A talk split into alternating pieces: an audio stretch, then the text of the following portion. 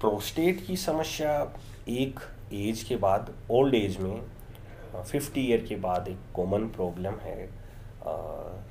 तो सबसे पहले तो ये कि प्रोस्टेट क्या है और प्रोस्टेट की समस्या क्या होती, क्यों होती है?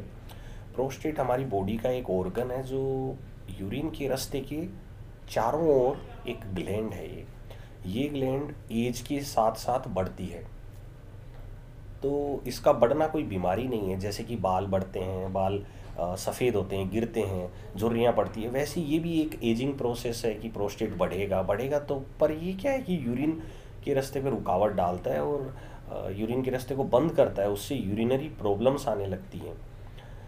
और वो प्रॉब्लम किस तरह की होती हैं, जैसे कि पेशाब बार बार लगना, पेशाब में रुकावट होना, रात को बार बार उठना, पेशाब में जलन होना, पूरा खाली पूरा पेशाब नहीं उतर पाना, बूंद बूंद आना, पेशाब की धार नहीं बनना, ये सारी समस्याएँ प्रोस्टेट से रिलेटेड है। प्रोस्टेट क्यों बढ़ता है और इसको कैसे रोका जा सकता है? प्रोस्टेट एक हार्मोनल चेंजेस हैं बॉडी के, जिनकी वजह से बढ़ता है।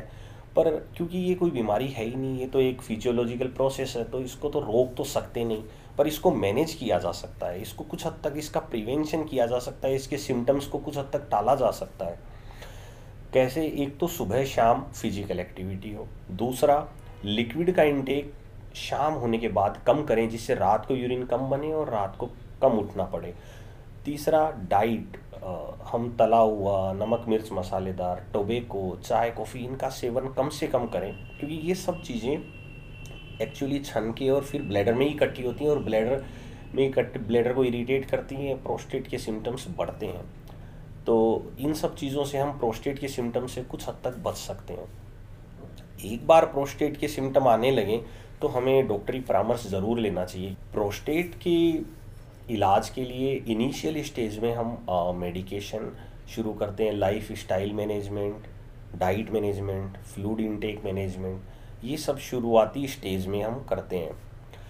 अगर पेशेंट को सिम्टम्स में रिलीव है और अगर उसके पैरामीटर्स जो कि हम सोनोग्राफी से, उसके यूरोफ्लोमेट्री यूरिनरी स्ट्रीम से हम तय करते हैं, अगर वो सब ठीक चलते रहते हैं तो मेडिकेशन महीनों, सालों और इवन लाइफ लॉन्ग भी चलती रहती है। और अगर फॉलोअप में पेशेंट को अगर प्रॉब्लम होती है सिम्टम बढ़ रहे हैं, उसके मेडिकेशन पे भी, या फिर ये जो पैरामीटर हैं सोनोग्राफी पे यूरिनरी स्ट्रीम पे, अगर इनमें डिटोरिएशन हो रहा है तो फिर ऐसे पेशेंट्स को हम सर्जरी की सलाह देते हैं।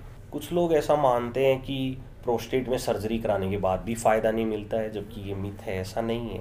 सर्जरी के बाद पूरा फ़ायदा मिलता है और आजकल तो हम सर्जरी दूरबीन से करते हैं। यूरिन के रास्ते से ही एंडोस्कोप ले जा के प्रोस्टेट को पूरा निकाल देते हैं, कोई चीरा इसमें हम लगाते नहीं हैं। और पूरा प्रोस्टेट निकल जाने के बाद पेशेंट को बिल्कुल आराम मिल जाता है।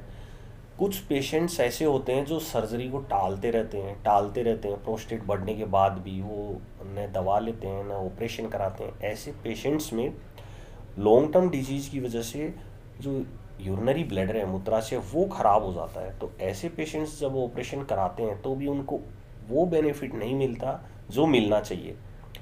तो सही टाइम पे डॉक्टरी परामर्श इसमें ज़रूर लेना चाहिए। एक ये भी मिथ है कि प्रोस्टेट का ऑपरेशन कराने पे इरेक्टाइल डिसफंक्शन हो जाता है। मतलब कि सेक्सुअल जो क्षमता होती है, उसमें कमी आ जाती है, इसलिए भी लोग इसको अवॉइड करते हैं। जबकि ऐसा बिल्कुल नहीं है।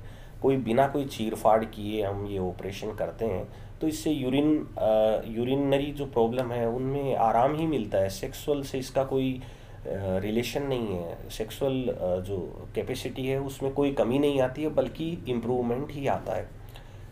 इसके इलाज में भी आजकल हम लेज़र टेक्निक का यूज़ कर रहे हैं, जो बेहद कारगर है और ब्लड लॉस भी कम है। पेशेंट की हॉस्पिटल से छुट्टी भी जल्दी हो जाती है तो प्रोस्टेट की बीमारी बिल्कुल ही अच्छे तरीके से मैनेजेबल और ट्रीटेबल है। इससे कोई ऐसा इसके लिए मिथ ना रखें।